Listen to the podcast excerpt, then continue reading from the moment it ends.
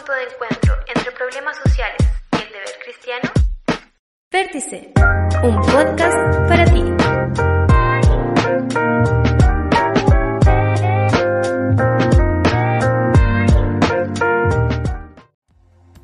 Hola a todos quienes nos están escuchando, bienvenidos a este capítulo del podcast Vértice. Somos Piedra Viva, un grupo de jóvenes pertenecientes a la Iglesia Pentecostal Apostólica Templo Jerusalén de la ciudad de Temuco.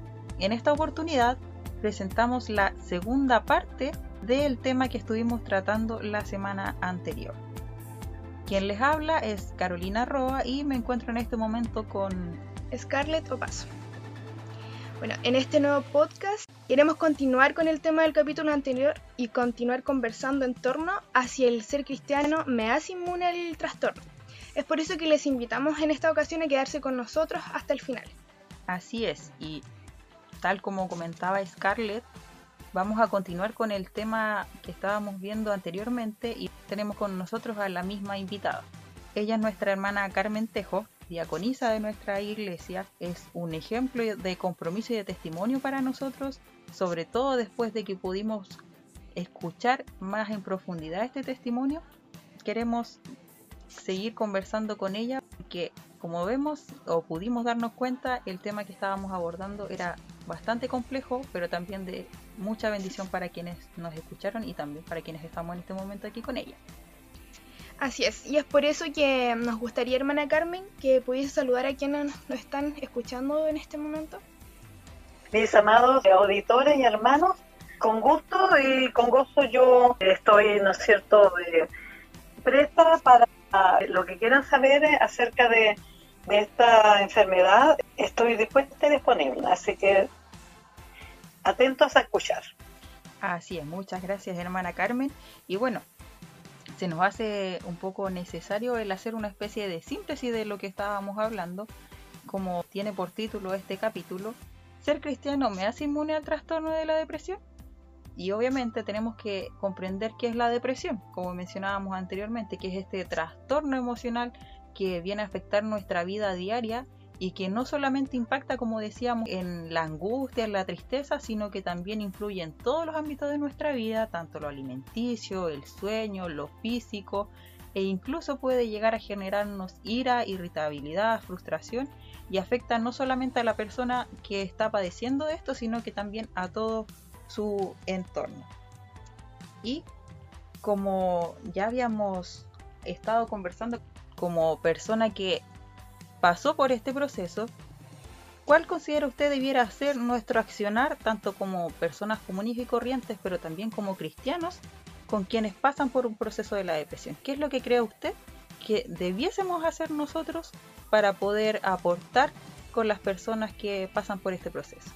Yo voy por esa área. Cuando eh, Dios me, me, usa para poder, ¿no es cierto?, eh, atender y ayudar a una persona con depresión, eh, eh, son muchas las, las, preguntas, y, pero sí colocarse uno eh, con su testimonio. Yo viví esto, yo viví esto otro, yo, me, yo no dormía, yo no lloraba, yo no comía, no tenía sentimiento, no tenía interés a nada, no, no, te, no tomaba decisiones propias. Entonces, un, la persona que está con, el, con la enfermedad se empieza a sentir identificada y, em, claro, y empieza a declarar, empieza a decir, sí, yo, eh, yo siento eso, yo, eh, yo tengo miedo, yo tengo temor. ¿A, ¿A, qué le tiene temor? Porque eso es muy importante. ¿A qué? ¿A qué, a qué le tiene temor? Y entonces así las personas empiezan a, hablar y uno al final, después de haber ya tenido una conversación bastante profunda con, con la persona afectada, ¿no es cierto? Eh, uno entra a lo más importante, que es a interceder por ella, eh, a orar a orar y a poner a las completas manos del Señor eh, para que el Señor eh, haga la, la obra. Eh, Dios empieza a trabajar en la persona, en su interior. Eh, al final de cuentas uno es eh, un puente, un eslabón para que la persona, ¿no es cierto?, sea sanada y el mejor lugar que una persona con depresión puede buscar. no digo que no busque la ayuda profesional porque sirve y ayuda, pero la principal ayuda y sanidad la tiene el Señor. la tiene Dios, la tiene el Espíritu Santo, Jesucristo. Él es el que sana de esto eh, porque Él me sanó a mí. Entonces, eh, yo, eh, al final a eso llega uno con la persona a la cual uno tiene que ayudar. La ayuda, la ayuda es trinitaria. Así. Bueno, nuestros auditores también nos hicieron algunas preguntas que quisimos incluir. Una de ellas es para Carolina, que como mencionamos en el capítulo anterior es psicóloga. La pregunta dice lo siguiente. Carolina, ¿cómo puedo saber cuándo es inminente la ayuda profesional? Como nos comentaba también la hermana Carmen, ayuda bastante. Sabemos nosotros como cristianos cuál es el principal motor de nuestra sanidad, pero también no por eso tenemos que hacer oídos sordos a los conocimientos que Dios mismo dejó en la tierra y como comentábamos al principio y también en el capítulo anterior, la depresión no es un trastorno o una enfermedad que uno tenga que tomar a la ligera.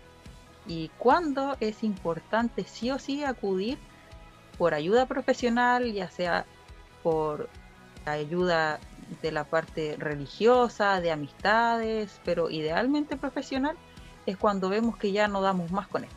O sea, la depresión, como comentábamos anteriormente, es la depresión mayor pero también existen otros tipos de depresión que van a depender de distintas cosas. Por ejemplo, la depresión mayor con características psicóticas, la depresión ansiosa, que es como una de las más comunes en cuanto al tema de la ansiedad en las personas, porque tiene un grado menor en cuanto a tristeza o angustia, la gente la suele pasar por alto. las depresiones con características combinadas, melancólicas, es decir, solamente pasar por llanto, llanto, llanto y no querer hacer nada más características atípicas y las catatónicas, que es como cuando, cuando la persona se queda en una posición corporal estable. Pero también existen otros tipos de trastornos que pueden causar depresión y que la depresión es un síntoma de estos. Y entre ellos tenemos los trastornos de bipolaridad, el trastorno ciclotímico, trastornos disruptivos, depresivos persistentes, el disfórico premenstrual, que es el típico que a lo mejor de repente lo tomamos un poco para la risa, cuando dicen, ah, anda con su periodo, por eso es que anda con tanta inestabilidad emocional. Pero en realidad también eh, la depresión aquí juega un rol como síntoma en ese tipo de trastornos. Y existen otros tipos de trastornos en general que a lo mejor quizás tienen esto de la angustia o las distintas características de la depresión mayor en ámbitos menores o mayores, pero que de igual modo tenemos que tomarlas en consideración. Bueno, considerando también, hermana Carmen, esto mismo que, que respondíamos recién a nuestros auditores, hacían otra pregunta que esta ya es más directamente para usted.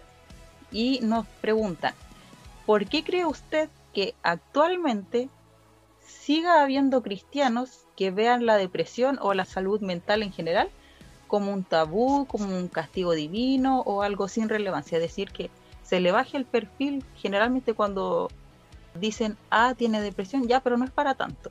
¿Qué cree usted que podría ser lo que hace que actualmente hayan iglesias o cristianos que sigan pensando de esta forma? Yo pienso de que nosotros no somos intocables y, y si estamos en estos caminos, ¿no es cierto?, en los caminos del Señor, es todo un proceso. Y Dios dice que él, terminará la obra cuando estemos en su presencia. Entonces nosotros vamos a través del, del tiempo, eh, vamos en las mismas eh, predicaciones, ¿no es cierto? En la palabra, por la palabra, eh, en los llamados, hay sanidad, hay liberación y hay sanidad. Que algunas personas que están con este tipo de, de problemas, y, y a lo mejor también yo me incluyo, porque quizás muchas veces hubo llamado para yo haber sido sanada, porque no le voy a echar la culpa al Señor tampoco. Entonces, eh, a lo mejor muchas veces hubieron llamados en los cuales yo, eh, por estar en diferentes áreas de trabajo dentro del culto, ¿no es cierto?, no pasé el llamado, porque uno sabe cuándo el llamado es para uno. Entonces, también puede ser un, un poco de responsabilidad de cada uno, o a veces esta cosa que da la vergüenza, que, que van a decir, que soy diácono, diaconisa y que van a ser mis propios hermanos de que yo pase adelante. Al final es como una es como una lucha espiritual la que la que ocurre, ¿no? Entonces, y uno sirve, sirve, sirve, uno eh, hace muchas cosas y, de repente uno descuida su propio jardín, como hay un dicho que algunos dicen. Pero eh, yo creo que el, eh, pensar de esa manera es bastante, a ver, tampoco quiero usar una palabra ofensiva, pero hay, hay, falta de amor al prójimo, porque si un hermano o una hermana está dentro de la iglesia y se siente de esa manera, ¿qué tenemos que hacer el resto? Dicen que no hay que sacar leña del árbol caído. Nosotros, por el amor que Dios ha puesto en nuestro corazón, tenemos que ayudar a nuestro hermano, a nuestra hermana, porque puede ser que esté viviendo situaciones en su hogar, Puede ser que su esposo no se haya convertido, o sus hijos, o sus hijos se hayan ido de los caminos del Señor, y uno tiene la confianza que Dios algún día los va a volver, pero ahí está el, la paciencia y el esperar cuándo ser ese día, ¿no es cierto? Esos casos los hemos vivido en la iglesia. Entonces, esas cosas pueden empezar en la persona a provocar tristezas y al final es un tumulto de cosas y son emociones y tristezas que se van guardando en el corazón nosotros vamos a la iglesia, ¿no es cierto? Y volvimos llenos, llenos, volvimos muy felices, muy contentos, pero en un rinconcito del corazón a veces queda alguna cosita, o una diferencia eh, con un hermano, con una hermana, pueden pasar muchas cosas y que se van guardando y son tan pequeñitas y que uno dice no la dejo pasar porque porque lo que Dios me entregó a mí en el culto el gozo es más grande eh, que todo eso así que eso va a quedar guardadito ahí nomás y empieza, empieza a juntar, a juntar.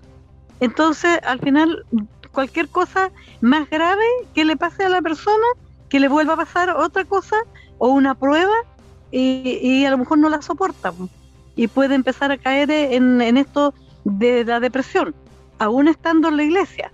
Entonces no debiera por qué ser un, un tabú.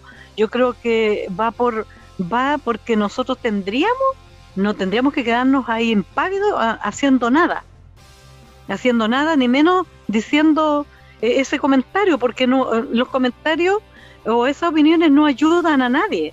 Lo que ayuda es por la palabra y por el amor y, preocuparse de la hermana que porque una persona o hermano cuando está en esa condición se le nota en el rostro Además, eh, como tenemos el Espíritu Santo, ¿no es cierto?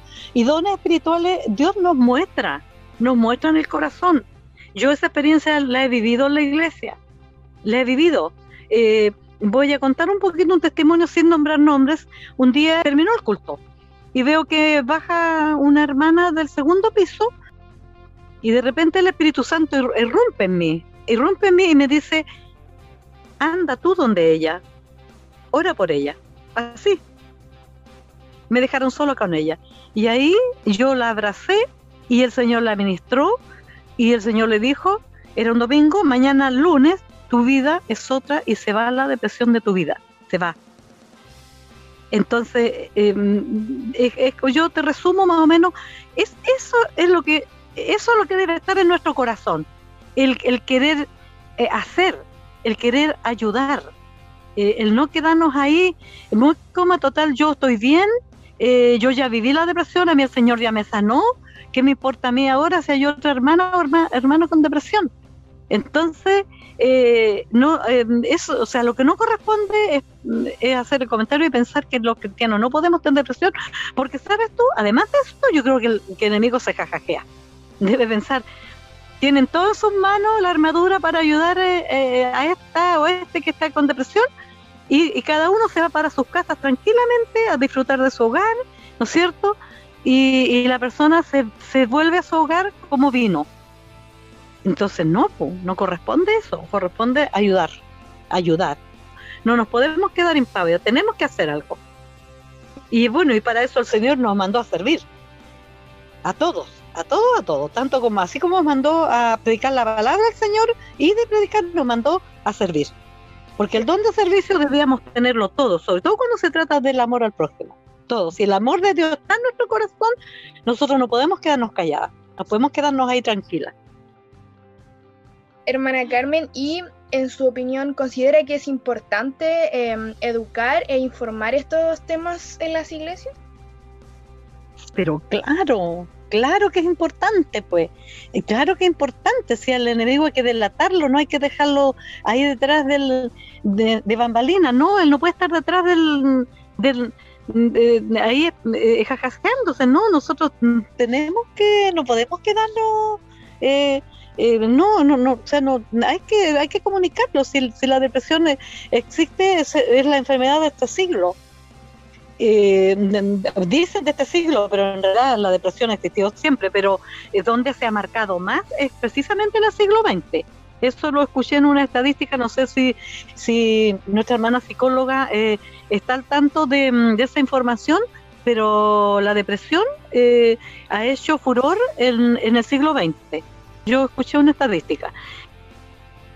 Bueno, como bien dice usted, ha habido un aumento considerable en relación al trastorno de la depresión y en lo que es la salud mental en general.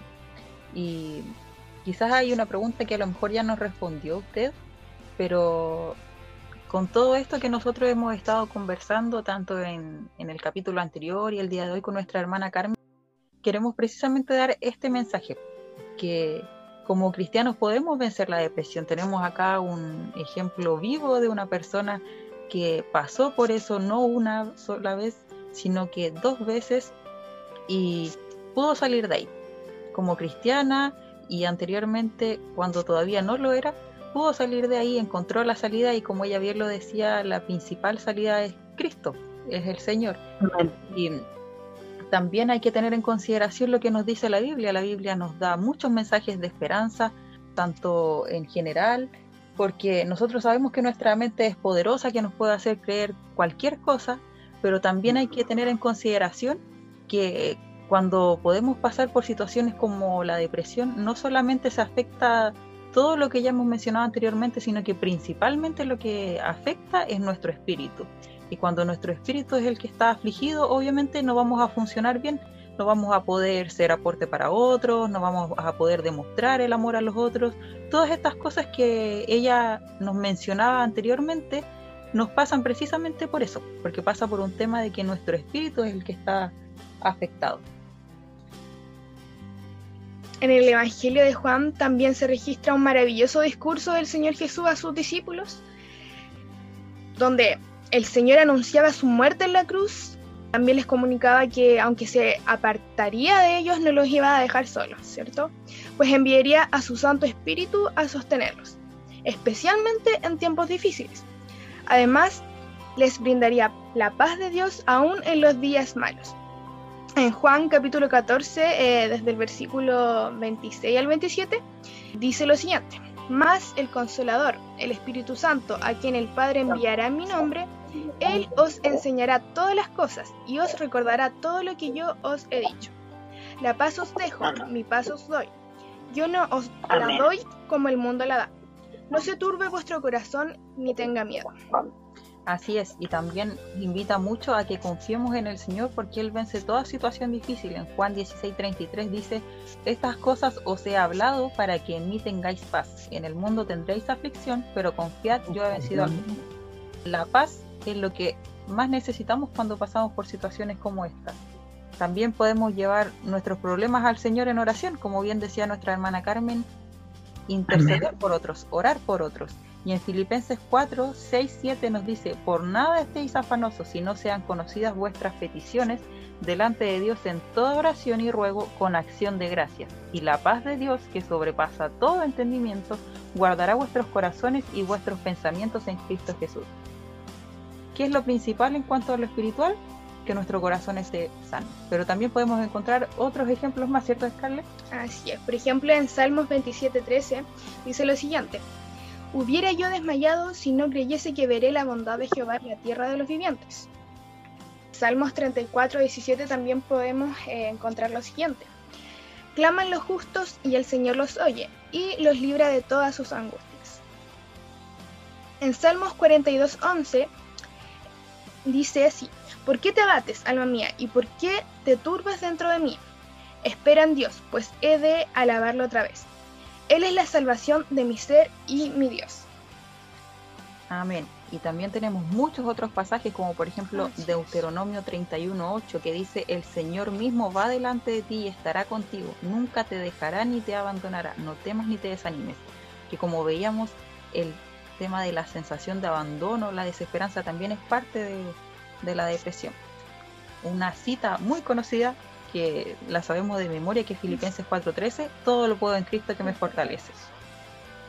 Como sabemos, eh, la depresión puede agotar tu energía y hacer que te sientas casi imposible de cumplir incluso con tareas simples.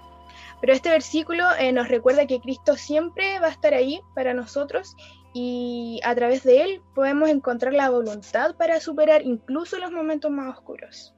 Así es. Y también en Mateo 11:28, otra cita muy conocida que es, venid a mí todos los que estáis trabajados y cargados, que yo os haré descansar. Y en Proverbios 3, 5 y 6 dice, confía en el Señor con todo tu corazón y no te apoyes en tu propio entendimiento. Reconócelo en todos tus caminos y Él enderezará tus senderos. Y cuando estamos luchando con la depresión puede que sea difícil entender por qué uno siente estas emociones, por qué me toca a mí, por qué no le pasa a otro, etcétera. Pero este versículo nos viene a traer a la memoria que independiente de todas las circunstancias que podamos estar enfrentando, no tenemos que dejar de confiar en el Señor porque Él es el que va a guiar nuestro camino. Así es. Bueno, en primera de Pedro 5.7 dice lo siguiente, echando toda vuestra ansiedad sobre Él porque Él os ama. Como sabemos, la depresión y la ansiedad pueden ser experiencias aislantes, pero Jesús está ahí y se preocupa por ti, por nosotros, y por eso podemos acudir a Él para que nos ayude con lo que sea que estemos sintiendo. Así es. Y bueno, podríamos seguir y estar, como decía nuestra hermana Así Carmen, es. da para largo estar hablando con este tema porque es súper importante, como bien decía ella y respondía a la pregunta, también es importante que nos eduquemos y aprendamos de estas cosas, pero queremos dejarlos con una última cita que está en Isaías 41:10, que dice, no temas porque yo estoy contigo, no desmayes porque yo soy tu Dios, te fortaleceré, te ayudaré, te sostendré con mi justa mano derecha. Y ese es el mensaje que queremos dejarles a todos quienes nos han podido escuchar, tanto en el capítulo anterior, en este capítulo, y también los dejamos invitados para los próximos capítulos de podcast que vamos a ir subiendo como Piedra Viva, Vértice. Y queremos también, como decíamos antes, bendecirles, darles las gracias, y sabemos que Dios va a hablar a través de este mensaje. Agradecemos también a nuestra hermana Carmen por su disposición, por el tiempo, pero por sobre todo por su gran testimonio que, como ya le hemos dicho en muchas oportunidades, nos bendice y sabemos y confiamos en que va a seguir bendiciendo a muchas personas más. Agradecemos también a quienes nos han estado escuchando y nos despedimos de ustedes. Que el Señor les bendiga. Hasta luego. Chao, chao. Chau, chau.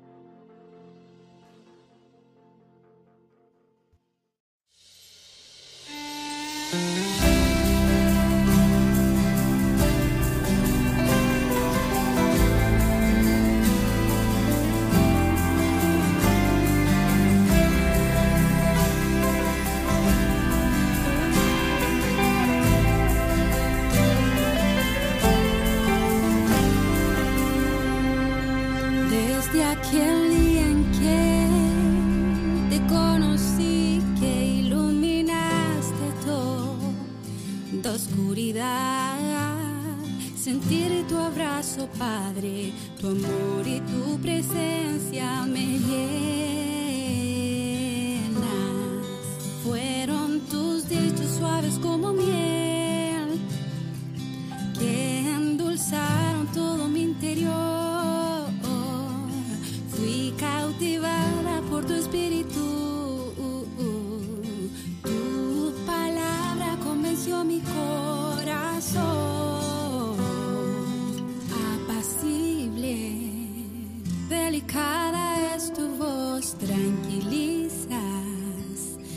das paz al corazón, quiero descansar, solo refugiarme.